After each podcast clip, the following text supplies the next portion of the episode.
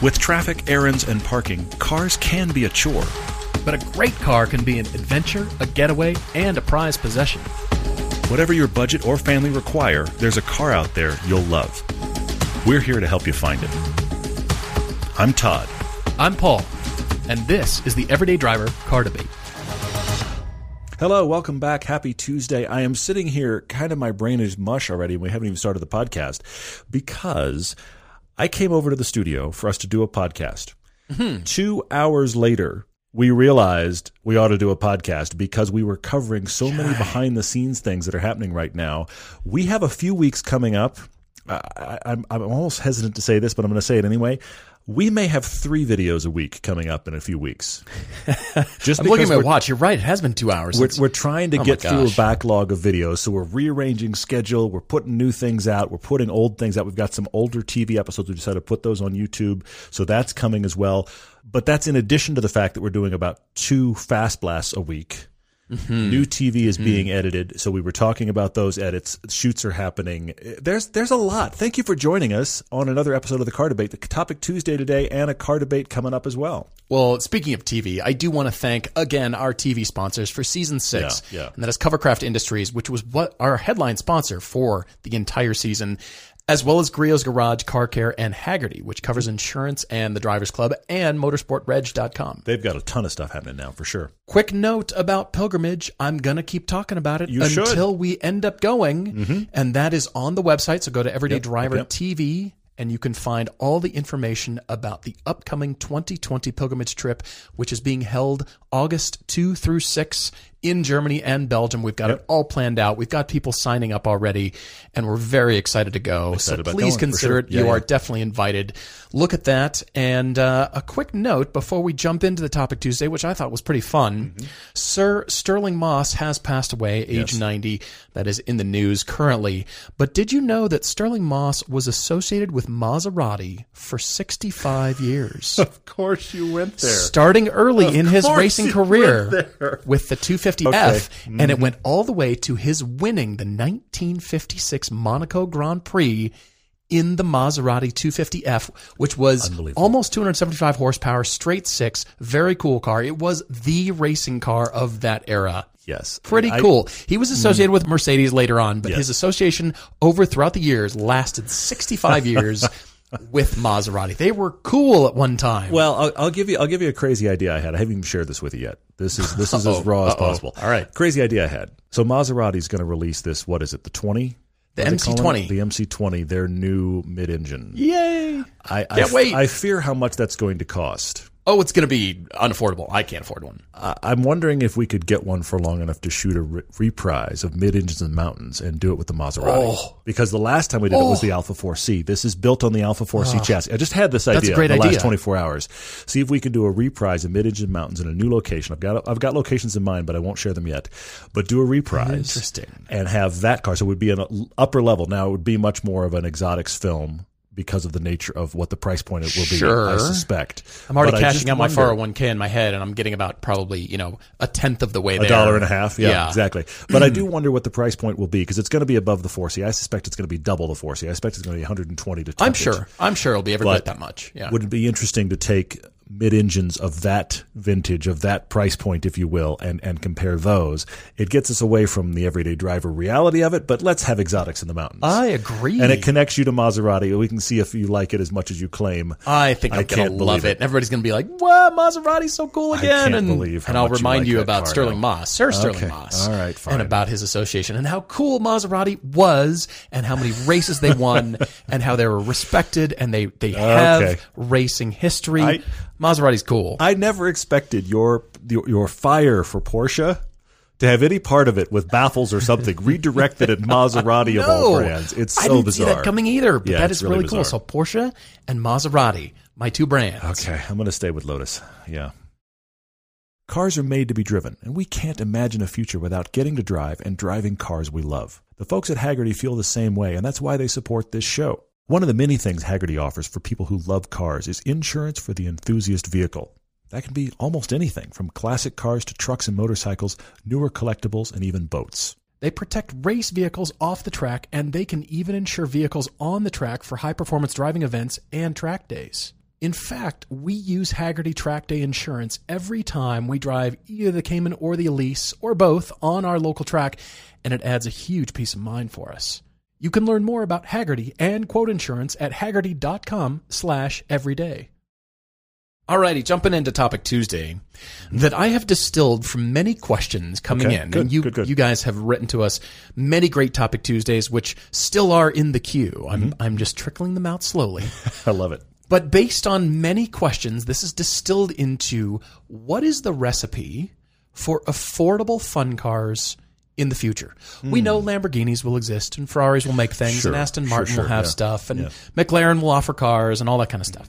But for us, the affordable fun cars, Hmm, as much as we like the Supras and the 86s and the Golf GTIs and Yeah, all these fun cars, what is the recipe for fun cars in the future? You can take that wherever you want to go, whether it's powertrain, platform, Mm-hmm. Okay, all right. styling, design, engineering, whatever that is.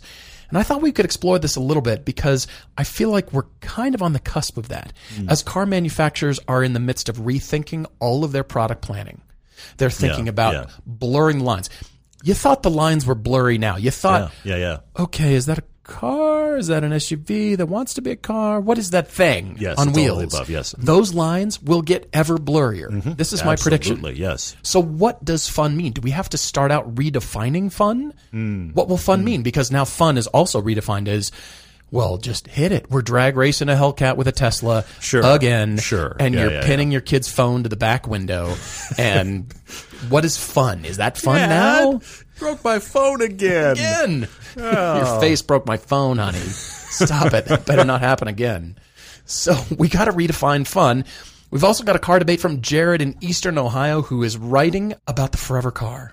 I saw this. I'm not. I'm not sure if I can align with Jarod on this, but I'm very excited to unpack this for sure. He wants the forever car. So let's do that. But we've got to j- dive into the topic Tuesday. As I said, mm-hmm.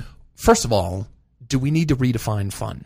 Will fun cars even exist? Will the nameplates continue to exist? Or will some be re- resurrected? The nameplates, a good example is the Mustang Mach E. Yeah, yeah, yeah. This is heresy that they have applied to Yeah. this thing that you've brought out. Yeah. Is that fun? Will there be more collaborations between manufacturers? Mm-hmm. Are we just going to continue to pump up existing platforms? You know how the base Lancer eventually became the Evo 10? Yes. We just pumped up that car and It's- fed it full of steroids until it was this world class Yeah. monster. Yeah, yeah. That's been a pattern forever. Yeah, for sure. Uh, I also wondered about drivetrain, electric, hybrid, both. Neither Mm-hmm. is it in an era of inexpensive gasoline. Mm-hmm. What about internal combustion engines? Just high strung. Will Dodge continue with their Hellcat, whatever? And we've got fifteen hundred horsepower with a warranty. Will we? Will we get there? Yeah, we're, we're on the yeah on the cusp. It feels like yeah. I think mostly though it comes down to size and weight Okay, because of governmental regulations, policies, and safety equipment, and the tech being piled into the cars. Mm-hmm, Will companies remember small, light cars? Will they remember that? Will they Hmm. look back and think, you know, that was an era? Nah, never again. You've discussed this before, and I think you're closer to right than most people realize. And that is, I think that oh. brands are going to split, and I think they're going to have two sides of their market. Okay. Right now, every car company, BMW has led the charge, but most everybody's doing it. Every car company is trying to offer one of everything. Every capture the market, possibility of the, of a person. Okay, you want a five seat SUV, but you don't need quite as much hatch space, so we'll make you a coupe version. But by the way, if you need an actual coupe, we sell that as well. And if you need the car in the middle that looks like the SUV coupe, but is actually a car, we have. Stop Yeah. every possible variation. Most car makers are trying to make all of them. I think that eventually dies. And I'm hoping that we end up with segregation to one side of, of the driving area or the other. And that is here's our commuter pod section, mm-hmm. and here's our mm-hmm. driver's car section.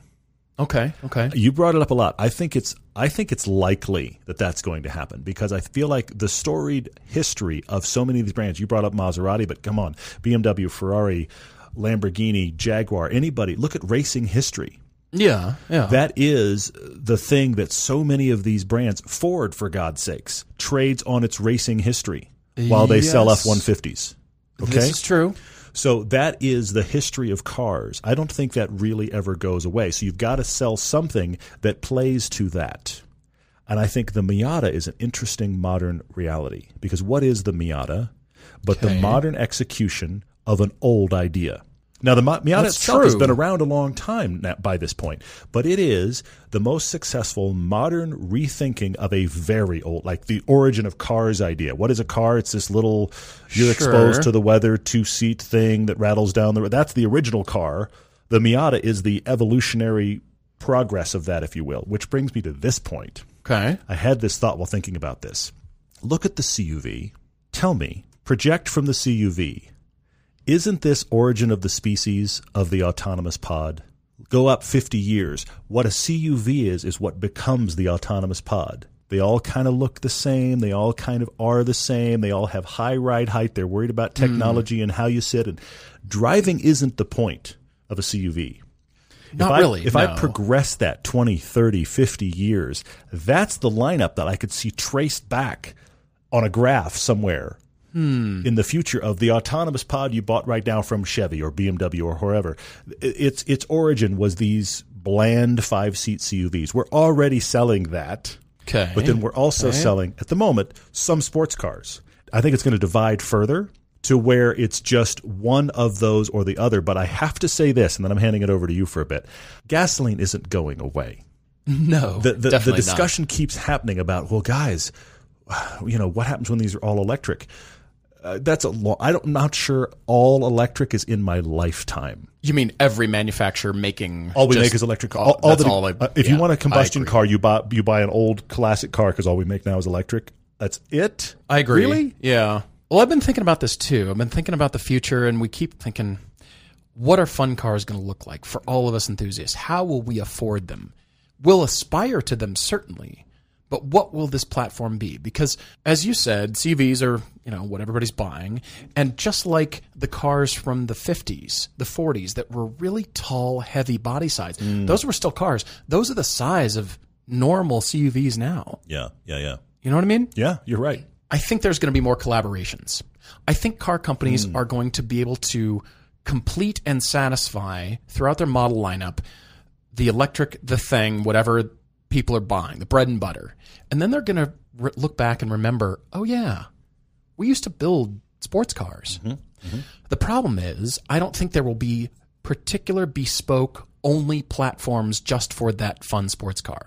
okay Half of me wants to make you the argument that out of your giant SUV, you carve half the powertrain out of that thing and half the batteries, Sure, okay. and shove it into a small car. yeah yeah But that platform is shared with something else anyway. It's not the bespoke platform. three other manufacturers probably yeah The other half of me thinks manufacturers will use the small sports car as the test bed for hmm. growing that technology hmm. and saying, all right, if we can do it on a small scale now, then we could grow that into powering a large heavy truck or SUV mm-hmm. to fill, you know, nine seats and 82 cup holders and all that yes stuff. yeah I'm mixed on that. But what I do think will happen is that we'll see more small models with high strung turbocharged engines. And the Toyota GR Yaris and the GR Corolla that doesn't exist mm-hmm. are examples. Both of these are modded platforms. yes yes They exist as economy cars right now, mm-hmm. just like I mentioned the Lancer mm-hmm. versus the Evo True, 10. true, true. And so I think we're going to see more of these kinds of cars to get sporty fun into our lives and into a mm-hmm. product lineup. To get a pure sports car, I think collaborations are going to happen more and more. I think that's going to be key. It's going to be th- the cost sharing and the fact that the these sports cars are so niche that they never sell big numbers. Mm-hmm. We need one, you need one. We think we could both sell one. Let's work together. We'll make variations. Yeah, Well, like I'm, I'm going to call all the CUVs the the blurry cars, the blurry models. I think that's a great way to look at it. Yeah, I mean, we're not going to be distinguish cars from SUVs very soon, and, and Volkswagen is taking us rapidly in that direction. Do you realize this? Yes. With the ID Cross Z, Yeah. Z's on mm-hmm. the end, Yeah. two Z's. Mm-hmm. oh yeah, I don't even know what that thing is. yeah. It serves some sort of marketing purpose, and it filled a design brief, Mm-hmm. and the marketing mm-hmm. people checked off and went, "Yay, let's build that." Well, yeah, totally agree. That it's it's the absolutely the blurry, blurry. end of cars. It's just completely. Yeah, blurring everything. And so the blurry models will continue. But the car companies are going to get fed up just offering the blurry models. They're going to want to give the public something very specific. And again, I'm not talking about so. Audi R8s and the high end stuff. That stuff is going to exist. yeah, fair. But something affordable, low priced, Hmm. still fun. What what is that? Where do we fit that into the product lineup? Okay. Yeah. So the models that I think will survive, the models, Mustangs, Corvettes, Miatas, Supras, mm, mm. 911s and Caymans and- Boxsters, Z cars, M performance cars from BMW, GTIs.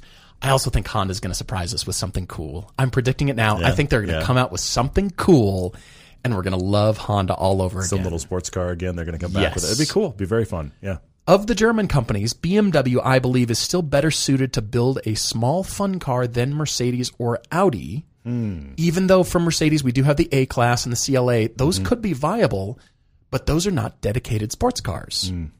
I think BMW has that ability.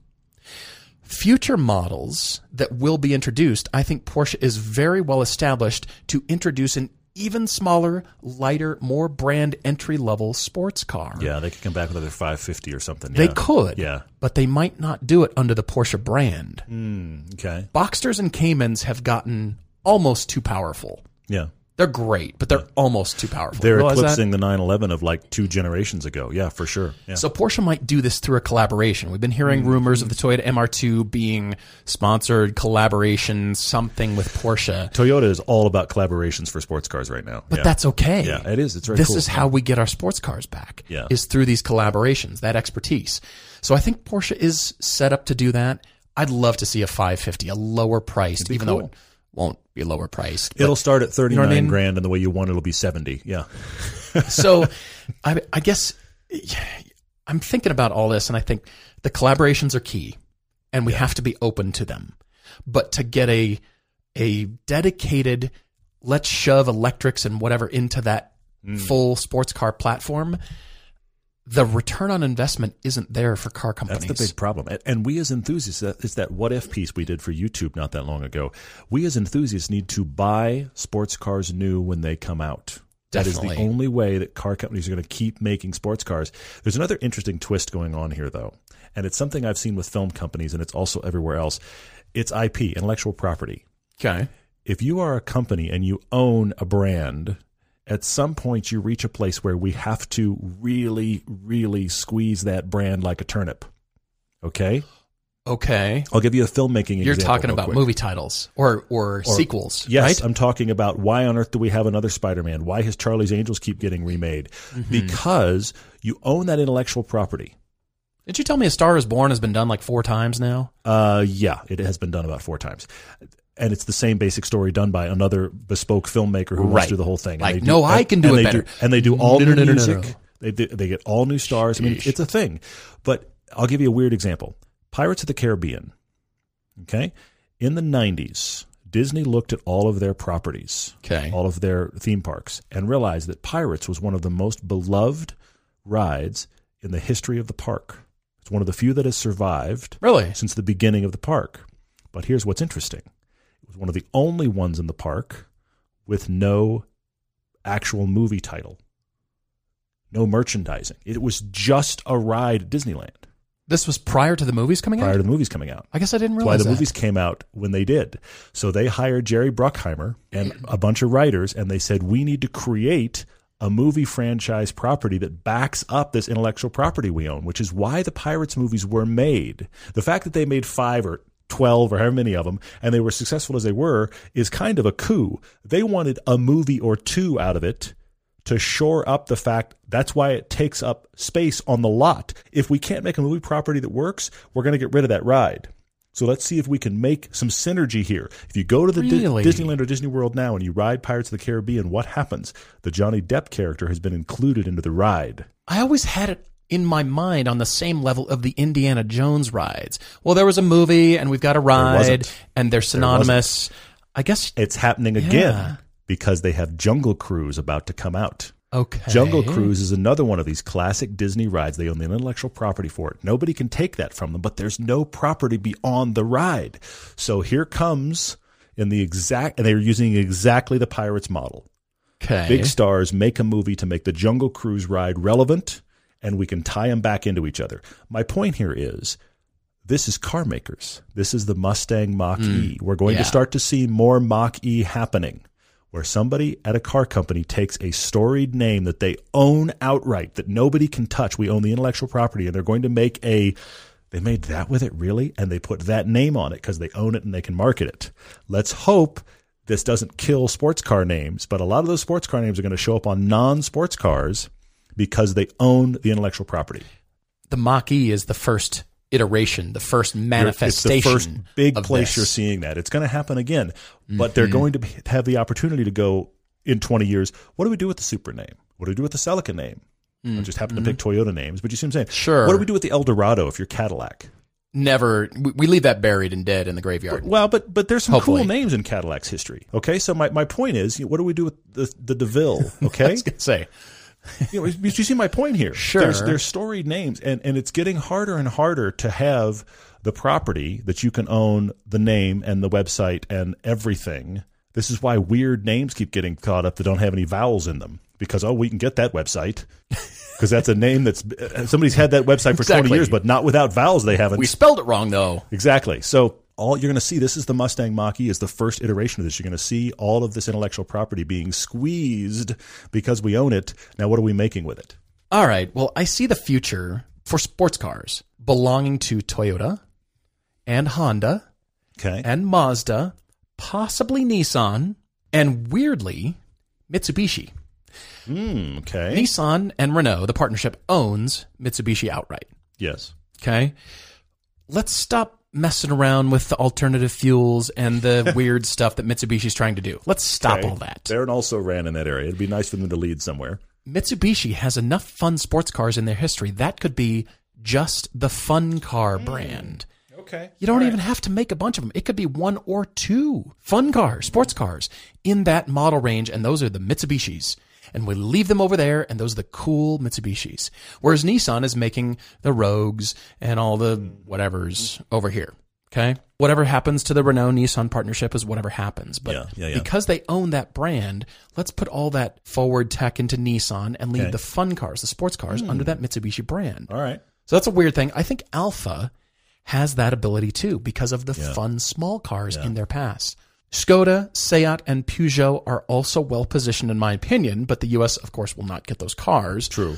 And GM to your point has some potential nameplates they could resurrect, but they just won't. The Fiero, the Solstice, etc. They're not going to resurrect those. Mm, probably not, unfortunately. Large cars, I think, will only proliferate or we'll just have a bunch of medium sized eggs that are the do it all cars. telling you, I think the CUV becomes the pod. I think that's where it's headed.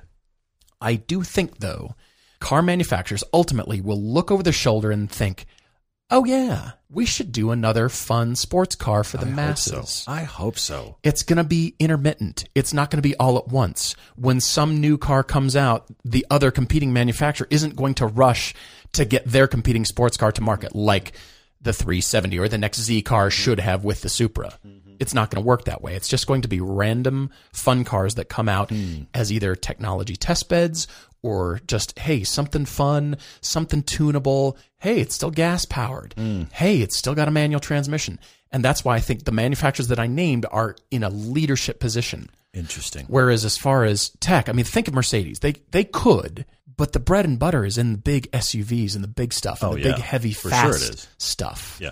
Mm-hmm. The big S class and the tech platform that that thing will be Yeah. awesome. I love it, but that's not the fun, affordable sports cars that Mm. we love. Porsche is so right on the in the mix there, but Mazda's well positioned. Anyway, you, you heard my rant on We've got- those positions. We've got to buy them though when they come out. That's the big We thing. do, we I- I- do. and as much as we preach and use and buy used cars, as much as we are those guys, because I'm a huge fan of what you can get, somebody's got to buy them new, not only so that they're used for the rest of us, but also just to encourage manufacturers. There is an audience here that is a paying audience. It's really easy to sit at the keyboard and be like, I want sports cars. And then we don't buy them because we don't have the money, but we really want sports cars. That doesn't pay the bills. Yes, or just because it's a collaboration, I'm turning my nose up at, oh, it's not pure. Yeah. You didn't put the money in. Well, Yeah. here it is. Here it is. Yeah. Ford is STIzing almost every SUV they build. I don't know what else That to call makes it. it. better. Yeah. Applying performance parts and upgrading horsepower to large vehicles does not automatically make it a fun car. But that's what people want. That April Fools recently mm-hmm. Hyundai teased, among others, the Palisade N, as in the large SUV that has 500 million horsepower and is lowered and goes really fast and it looks great. Mm-hmm. That's not what we're looking for. want to drive the Palisade N on the Nurburgring just for the laugh. That's the low hanging fruit for car companies. Every It's not year. the effort. Every year when we take our pilgrimage trip, we have a van that is the general transport for everybody. We have another car as well, but we take a van that's general transport for everybody. And every year we get about 75% of the way to deciding to take the van on the ring. And one Oh, year yes. we're going to do it. Oh, Everybody yes. on the trip, we're going to all strap in and brace ourselves. Oh, because if you go heavy. during Oh. you go during Farten, you don't have to wear helmets, which is even more insane. You just we'll just pay for a lap and we'll do the ring in the pilgrimage van, and we'll get. A, they'll have to be video. We'll have to get a laugh. But every year we we always talk about it. And then the adults in the room, of which we try to be adults, go, let's not do that. But we get so close every year because it would be funny. Look, Toyota, if you're listening, GR everything. I said it in the Camry video recently. GR the Camry, GR the Corolla, mm. everything you build, I'm fine with it. Just bring us collaborations, bring us these fun. The hatches, bring us the fun hatches. I'm hope so. fine with that. I'm just worried about But the bespoke, that's gonna, it's not gonna go away entirely. It's just gonna be once in a while. it's going to be rare for sure. Yeah. So buy them. We've got to buy them, right? Completely. We're longtime users and big believers in Griot's Garage car care products. That's because while many other brands are just rebranded versions of the same few products, Griot's Garage has developed, manufactured, and bottled bespoke car care products since 1990. In fact, many of their first customers were collector cars displayed at Pebble Beach. Griot's is a family company based in Washington state, still dedicated to having the best products for every car and every budget. As a matter of fact, I learned my certified Paul Own car care style from Griot's. We've both used Griot's Garage car care products on our own cars for over 20 years, and we wouldn't use anything else. If you're wondering how to get going, they offer free training and techniques through their videos and website, and starter kits to help your car look its best. Griot's garage products are 100% guaranteed, and all liquid products are made in the USA. They offer a 100% lifetime guarantee, so give them a try. When you're ordering at griotsgarage.com, use the code EVERYDAY for 10% off your order. Enjoy the finest quality car care products you can buy at griotsgarage.com. Jarod's writing to us from Eastern Ohio. He's looking for the forever car. now, I, I have so many thoughts here, Jarod, right away, because I, I want to put this in perspective. Uh, Jarod is a young guy. Yes. When we hear about forever cars, a lot of times, and I, I hate to put it in this perspective, but it's retired guys, and they're buying the car they're going to have that they're going to drive every now and then. Jarod's 25 years old, yes. Yes. and he's kind of saying, "I want to buy a car." He says two thirds of a C8 monetary unit, so roughly 45 grand. I love that you did that, Jarod. It's awesome. He says, "I kind of want to buy a car for 45 grand that is an awesome car that I will have for the rest of my life." And I have trouble not just having my brain just check out right at that point. It's an interesting challenge. Uh huh. This is a tall order. All right. Well, Jarod is married. He graduated law school last spring, and like many car nuts, he says he's worked hard to get into a position to buy something he really wants. Now, he's owned two vehicles so far: a 2000 4x4 S10. Okay. He would leave it in rear wheel drive, of course, and do donuts during the winter. Like you do. Yeah. I don't understand why you wouldn't. And a 2004 GX470 that has 190,000 miles, and he plans to drive to the moon, or roughly 235,000 miles. I love that. I love that. He's driven his friend's 85 IROC with a manual racing clutch and a 383 stroker. He says, This Okay. is what I learned to drive manual in. Yeah, that had to be fun with the racing oh, clutch. Oh my yeah. gosh, yeah. He's also driven a 93 Corvette with a six speed. Okay. And he says, I'm telling you this to show that he's had experience with rear wheel drive and with manual, not a lot, but some. And he says, I've got a cautionary nature and plans to respect whatever machine that he buys and grow with it. Mm-hmm. So he doesn't want the entry level scooter. He wants the big fat Harley or the 1100 or the 1300, whatever. theoretically. You know what I mean? Yeah, yeah, Talking yeah. I'm bike with you. terms. He's out in eastern Ohio and he says the roads can be bumpy, but since this is the foothills of the Appalachians, there are a plethora of twisty and fun scenic roads, Like it. particularly in Wayne National Forest and Hocking Hill State Park. Cool. He's also 15 minutes away from a drag strip that occasionally does autocross, and he'd like to participate in both maybe a couple times a year. So this could be the permanent purchase. Wow. Yeah, I Per- agree. permanent. That's yeah, a, yeah. mm. this is going on your permanent record. Seriously, seriously, this is this is hard, Jarod, because I you're 25. I mean, You ha- he's you saying have a chance. You have a chance of being a quarter of the way through your life. Think about that. Three quarters of your life is left. You want to buy a car now that is still around when you are gone. Well, he says. Oh, wow. He likes the idea of having one sports car he can make memories with, or you know, something his kids might one day drive to their prom and even their wedding. I I do understand that desire, and I Mm-hmm. love that. And he says not that he won't own other cars down the road as well. It will just be it. I this one it. is It- the lingers. centerpiece. This Yeah, is the lingers. foundation stone. Okay, all right. This reminds me. You remember when we did American Original, our Corvette film? Mm-hmm. One of the most beautiful cars in that film, one of the the first uh, gen cars in that film, is owned by a great guy who is a restoration master. His car was spotless. Oh, yes, yes. He has three or four kids. I forget. Three or four kids, Uh, f- boys and girls. four, Okay. four, right? He is restoring a Corvette for each of his kids as a gift to them. Now, the car guy in me cackles and is amazed and is wowed. And then I stop for a second and I realize all the ways my son is like me and all the ways he's not like me. and I think, what if one of your kids doesn't want a Corvette? I guess they'll sell it. What I, I guess, but but I just I so I'm wondering, Jarod. I, this is a lot of this is my concern. This is a lot of pressure to put on this car, mm-hmm. And it is you're you're you're building precious memories on something you haven't even bought yet. True. I'm worried about the True. preciousness this creates with this car, whatever it is. And I've got ideas for you, and I want to talk this through. But you're putting a lot of pressure on this car. Jarod says this would be a weekend car, drive to work on nice days car, road trips, the occasional ice cream run or school run with kids. And he doesn't have kids yet. Keep that in mind. not all these exactly. wishes, not all these wishes are required, but it would be nice if the car were versatile in Hmm. a little bit. Okay, all right. He wants something naturally aspirated, maybe supercharged. He says turbos are nice, but the power delivery without turbos appears to have a specialness about it. I agree with that for sure. That's the impression he gets. He wants the car to be rear wheel drive, have a manual transmission, and he's had a love for Shelby's ever since he first saw the GT500 in a magazine article over a decade ago. And since that impressionable moment, he's subsequently grown to appreciate in greater detail the history and pedigree of Shelby American. Okay, all right. So he's gravitating towards a GT350. He says that engine seems fantastic. They and are his very cool. his wife has a particular fondness for that car. He loves the 2012 to 2014 GT500 and the 2012-13 Boss 302 Base or Laguna Seca Edition. Yeah. But he says the live rear axle on bumpy roads might hinder the enjoyment a little bit. He's not sure. He thinks he, sh- you know, should he be concerned about this? And he gives us a list here of other considerations. Mm-hmm. I have to stop on the Mustangs real quick because we really like the GT350. We like it a lot. We like the GT350 standard. We like the R. That engine is special, really very special. is. It is. That is a very cool car with an amazing personality. Of the Mustangs you've brought up, that's my favorite.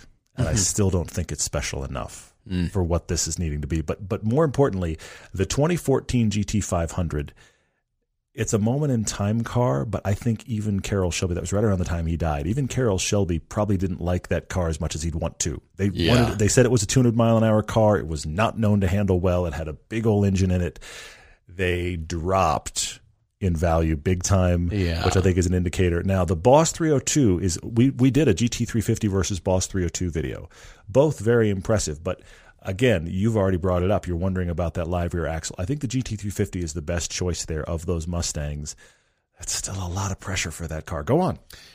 This list includes a 997 911, mm-hmm. a C6 Z06 427 convertible or Grand Sport. So all see. All right, I see it. Yeah, see, see, see. He's got the Hellcat on the list, but he says his wife dislikes it. And he acknowledges this is not a car for handling it. You're not going to be auto crossing your Hellcat. And enjoy. You're going to be laughing. You will laugh No. about auto crossing your Hellcat on, when you're not drag stripping it, but you're not going to really enjoy yourself. I don't think he's going for value either, as mm-hmm. in this car will rise in value and therefore I want to get the money out of it later. No, no, no. It's I don't get that idea. Much more specialness. Yeah. He's got a Z51 C7 on here, but also concerned about that car being special. He says, is, you know, should I do something vintage like a 65 GT350 clone or a 383 mm-hmm. Roadrunner or the early vets? He's got a Viper on the list of some vintage, but he says the lack of ABS brakes and traction control is a concern. That is not a friendly car. as is, yeah, the not friendly V10 is what like, hey kids, let's hop in the Viper. You you got to dedicate yourself. You got to know how to drive that car. You got to dedicate yourself just to open the door. well, yeah, yeah, yeah. all right, maybe a CTSV coupe, and then finally a Z28 Camaro. But he says this might be a hard sell because he's a Mustang guy. Okay, all right. He's given this a lot of thought. And by that list, with the exception of the Porsche, you can see they're all American muscle. I did see that. Yeah, Jarod, I think your tastes are going to change. And I think I agree. all the cars on your list are too new enough to modern cars, even though I want you to have something modernish because Mm-hmm. Yeah, yeah. you want this to run and be fairly reliable and you want to drive it a little bit. You don't want to just yeah. park it and, you know, on your 65th birthday, you're like, oh yeah, I get to open the time capsule and the, you know, it's dust. You're going to want to drive it throughout the years and Hopefully, take care of it. yes, So it needs yes, to run and be reliable a little bit. But like I said, your tastes are going to change and you're going to want to try out other cars. And I know you're going to own other cars. Mm-hmm. But when we hear Forever Car, the story is of a person with a large collection. And they had a Porsche in high school. Yeah. And it McKeel went away. It was on. He had that McKeel car. did. He had the car from high school. Yeah. He either restored it or, like Richard Griot, the car went away. Yep. He sold it, and then you know, lo and behold, he tracked it down and was able to find it and restore it, and so it's back in the collection. Yeah. yeah or in yeah. the case of one of our friends, Ty, mm-hmm. whose wife had the mm-hmm. Mustang mm-hmm. she restored with her dad as a yes. teenager. Yes. So that car will never go away because of the fond memories. Totally. Totally. And it's a 50 year old car, at Yeah. least. More than that now. Than but, that, yeah. you know, they restored it together and it runs and they take it out occasionally, but that's her car. It's Mm-hmm. Yep. her Mustang Yep. and it's a special thing with her dad, which I love.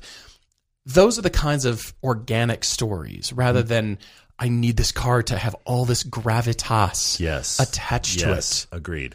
So I do like your classic car idea, and I I just don't think today's special performance cars are going to be as special as you think years from now. I agree with you. Maybe the GT500, the current brand, brand, brand new one. Maybe. Maybe. Maybe, And yeah. Mm-hmm, because he has a love for them. Now, I have not yet driven the C8 Corvette, but it's not designed to be nostalgic. It's designed to show the future of what the Corvette can do. Mm-hmm. Something that's just analog is what you want. Yes, for sure. We recommend, and I'm speaking for you, but we can hardly recommend not buying anything to start with and just going and driving and getting some experience I agree with before you get this car and this is the car I'm Mm-hmm. having the party. It's like a homecoming or a, you know, hey, we just moved in, housewarming. This is the car party. Don't breathe on the car. Yeah, well, see, that's my bigger concern is that this car, because of, I love your word gravitas, because of how, how much importance you want this car to have, I'm worried about it not being a car you do enough life in. Mm-hmm. It's going to be so precious because it, it's supposed to do all these things. Yeah. You, you end up with the extreme version is the Ferris Bueller syndrome. Uh, yeah. Okay. Yeah. You've got the the Ferrari and he rubs it with a diaper. You've got that scenario. That's the extreme version of this. Yeah. Okay. And I don't think you're there, but I, I agree with you. The big concern I have with the GT350 and the C6 and the C7 Corvette.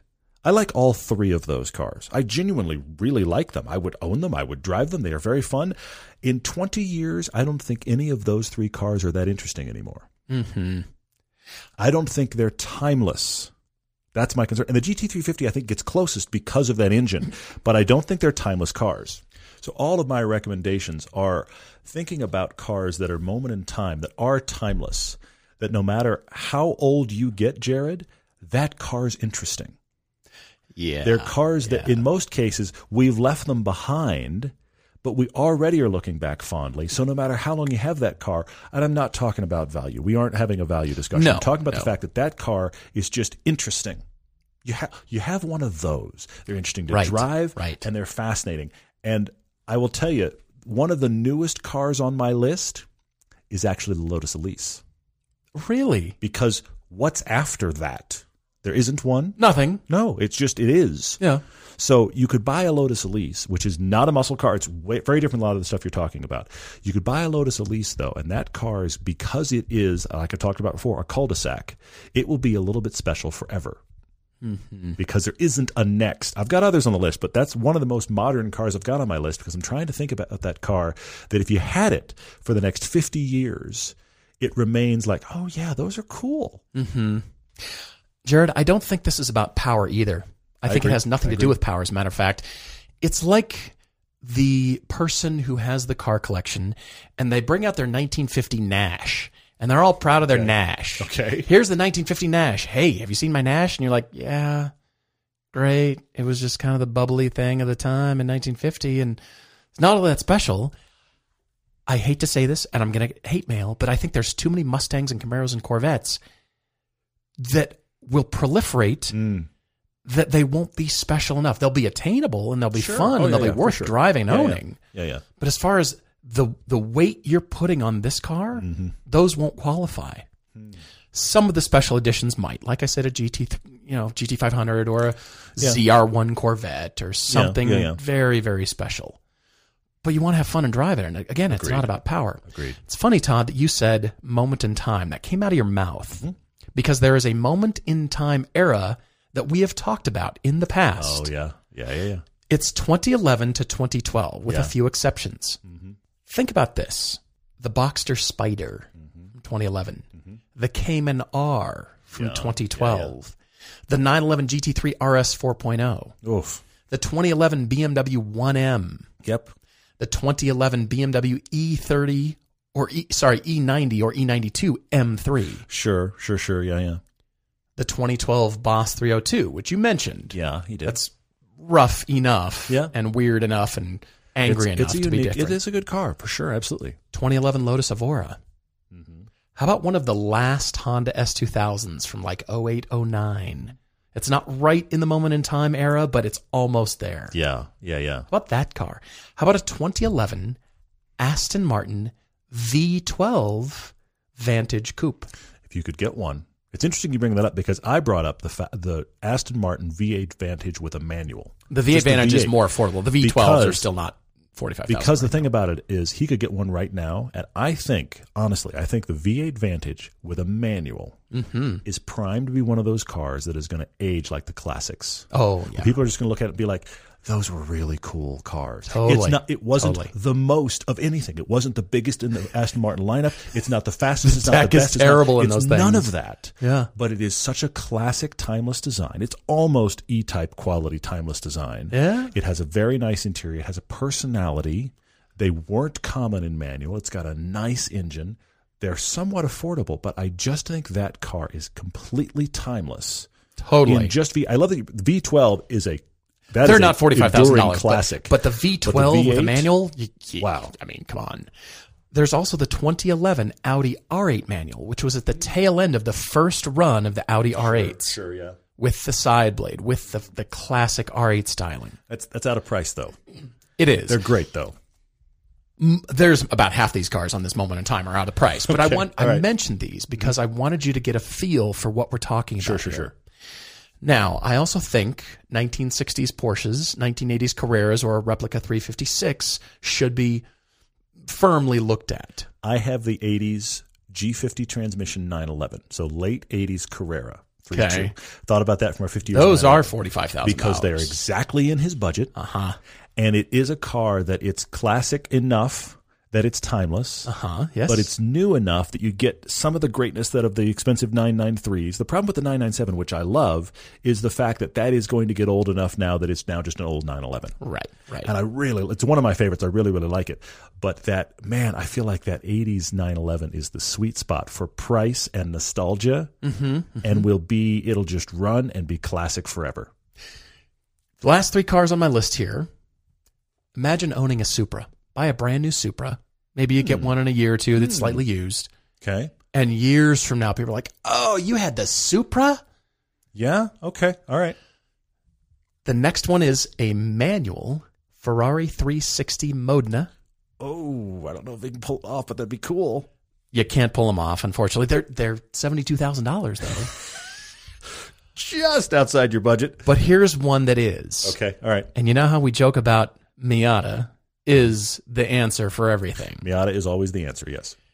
How about a new MX5 RF with the upgraded engine? Keep that car forever. It will always look good. You can drive it all the time. yes. It will stay in storage and happily start up at the touch of a button. That's good. That is a good one, actually. that RF. you can tell already that that design is head turning enough that Yes. it's going to be somewhat time. That's a good one. from here on out, Yeah. it's not power. You can drag race it. You can autocross it. I mean, you won't win any drag races, but you can autocross it. Yeah, it'll do absolutely. fine. Yeah. But imagine that car forever. You hmm. pull one of those out of the barn. I do like that. An RF.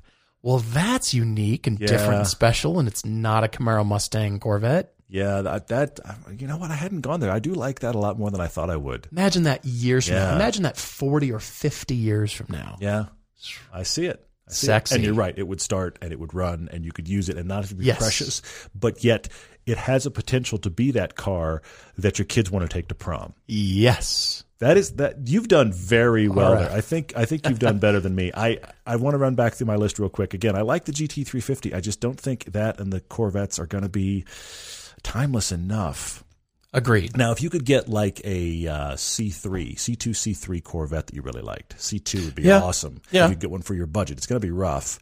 That car would be timeless. Again, I had the Elise. I also had the BMW E30 M3. Beautiful. Beautiful. Okay. That's the first M3, late 80s M3. That is a fantastic car to drive. Your budget is kind of the bottom of the market. And those are going to be beloved forever. They're not fast, but they're going to be beloved forever.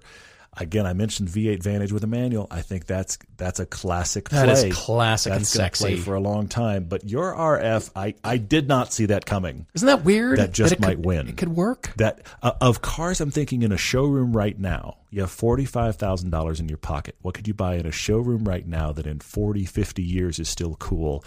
I think the RF might be the only thing on that list, which is weird to think about with that amount of money. Because yeah, used you start to get more fascinating. But that is that's a really good one. Brand new. You- on that. You own it from new. Mm-hmm. You can easily afford one for 45. Oh yeah, money left over. Yeah, You never restore it. Ever. you just You keep it, running and Yeah. you fix it. Totally. You repair it if it's crashed or whatever. Yep, yep, yep. But you never restore it. It will always be fun. It will develop a patina. I did not see that coming. I see where you are. I see where Funny enough, I'm in love with that car with the I know upgraded you are. engine. I know you are. It's just made a scar on me already. Forty-five grand is a lot of Lotus Elise, and that's going to be a forty-five thousand dollar Lotus Elise probably for the rest of your life. so that works too. For sure. All right. Well, Jarod, thank you so much. Let us know what you end up deciding to do. Mm-hmm.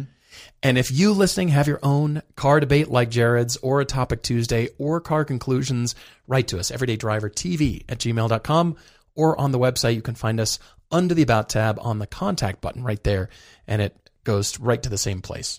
All right, moving to questions from Peter and Slow on Instagram. What are the cool, interesting, weird cars in your neighborhood right now? Hmm. His next door neighbor has a 70s era baby blue FJ40 Land Cruiser.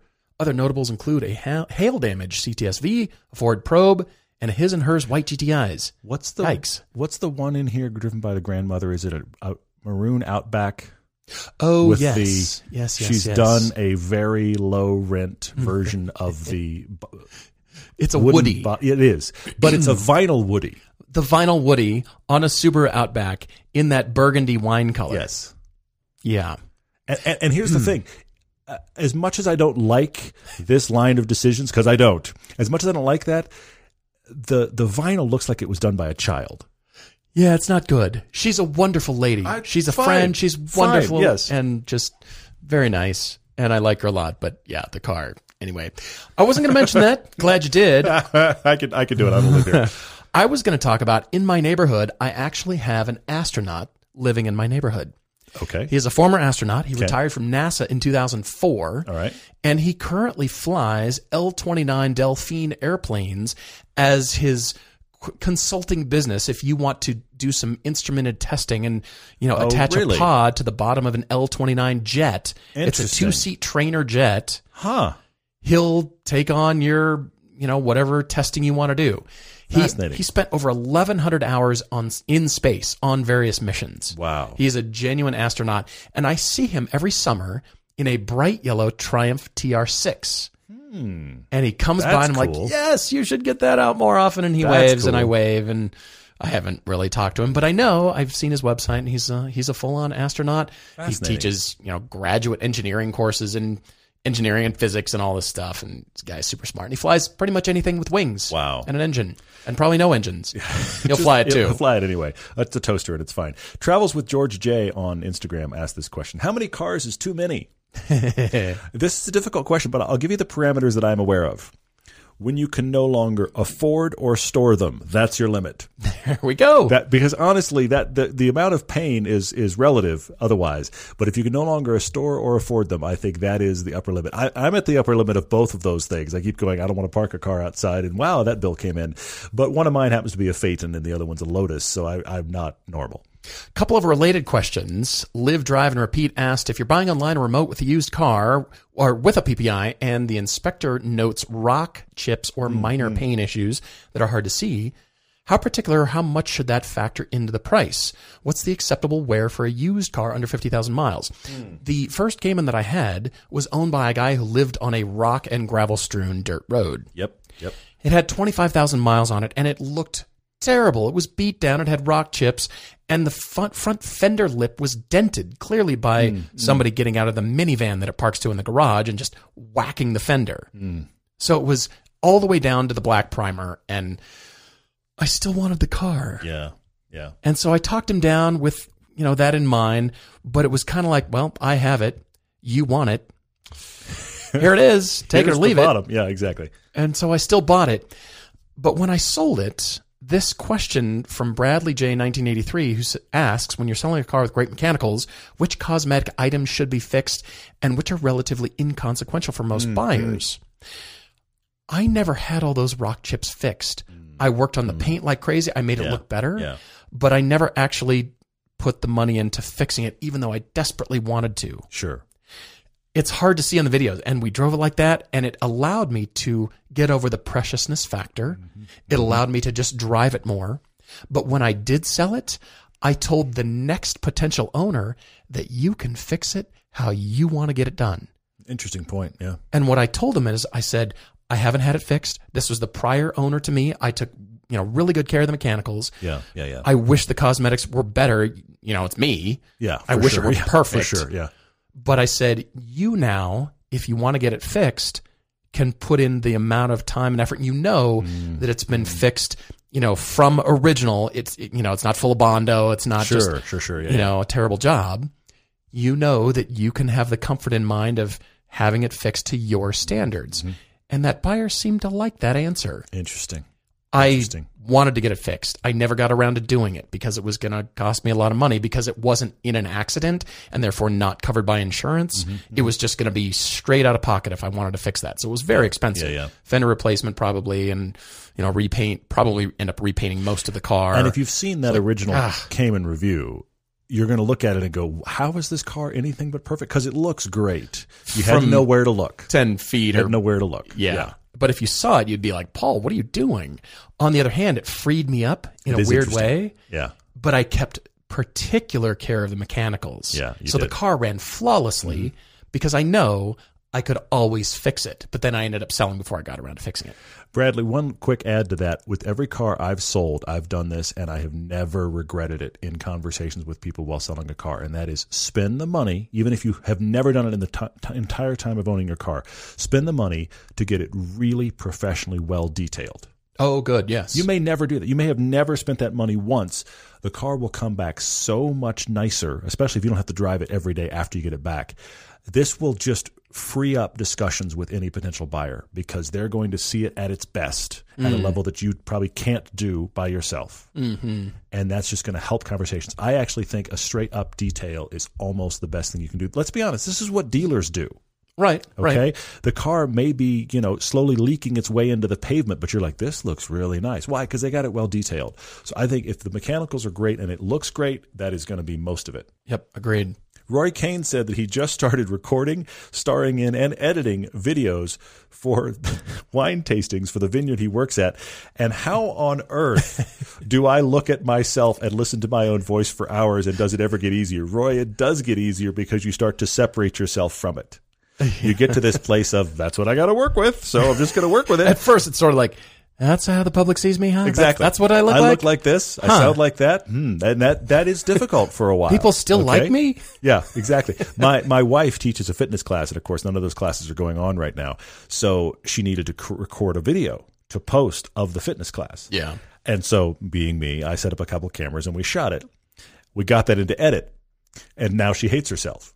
Of course she does, because she never sees herself on camera. She's like, "Wait a minute, wait, is that what I look?" Like? I'm like, "Yes." It's exactly how you look. You look great. She's like, no, but this and this. and-" it's so easy, Roy. It, trust me that it, it, it will. It, there's two things. It can either consume you and you will stop altogether, or you can just go, well, this is what I got to work with. Exactly. That's, that's the place to settle into. Exactly. All right, the dad wrench asks a similar question about cosmetics, although it's applied to mechanicals here. He's thinking about getting an E E92 M3 and immediately changing the rod bearings. Hmm, Would it be better to pay more for a lower mile car or get a cheaper one with higher mileage and pay less? Hmm. I think that's a dig into forums answer primarily as far as when to change the rod bearings, probably at any time. But I'm all for paying less because you never know what else you're going to need to dump money into that hasn't been done or will need to be. Because again, it's the maintenance, not the mileage. Yeah, And if you're going to be doing sure. stuff to it, especially changing the rod bearings, pay less for the car. Yeah, yeah, yeah. Put the money into anyway, it so you I know now you've gotten it up to a certain maintained standard by all the stuff you've done to it, Mm-hmm. but you paid less to start. You got it running perfectly because you put that money into it, but again, you paid less. Mm. So that makes you feel better, even though it's got higher mileage. But again, who cares? I've seen BMW M3s with 200,000 miles. Who Yeah. cares? Yeah, yeah. Icy Yada said on Instagram, "Do we have any interest in doing rally or rallycross?" He's looked at the stuff that we've done for TV, you know, lemons and cattle, and we've also got a piece coming up on getting your racing license. He said, have, "Have we ever thought about doing that?" We have. We've actually talked to a place about doing it. We'll see if it comes to be. Obviously, lots of things are changing on schedule right now. We would love to do a rally school for TV. It is on our list, so thanks for asking. Dammit Patton asks about physical media. He says, I know physical media isn't as popular and all the stories make it online eventually, but is there something about reading a car Mm. magazine and flipping through pages that he prefers? Do we keep subscriptions to any physical media? Car magazines, whatever that is? Yeah. Yeah, Absolutely. I I have to admit, I am a magazine freak, super freak. You are a magazine snob, is what you are. Uh, well, you, okay. You want you want the glossy paper to feel almost like cardboard, and you have some very nice magazines as a result. I do like the Yeah. special edition you don't buy the magazines that anybody throws out. You buy the magazines that somebody stores somewhere. Yeah, It's hard for me to throw out magazines, even the cheap ones, because I like reference. And you know where that comes from is actually art school because we Sure. were taught Yeah, yeah, to gather scrap, good reference for cool to warm Mm. images, photos that would give you inspiration for your next painting or your next rendering. Mm. Yeah. And so I would always just keep magazines and like, no, no, no, that's a great photo. It doesn't matter that it's a Cadillac, whatever. Look at the light, look at the reflections, Yeah, yeah. look at how beautiful that could make, and that could be an inspiration for a composition composition that I would one day paint that I never got around to doing. And so I still have the magazine. I have magazines from 1993, frightening, frightening. maybe I might admit that. Uh, let this is G G Juzervig. I don't even know. I can't even get that. It's got a G and then a J and then it goes to gibberish beyond that. Anyway, I'm sorry. I've butchered your avatar.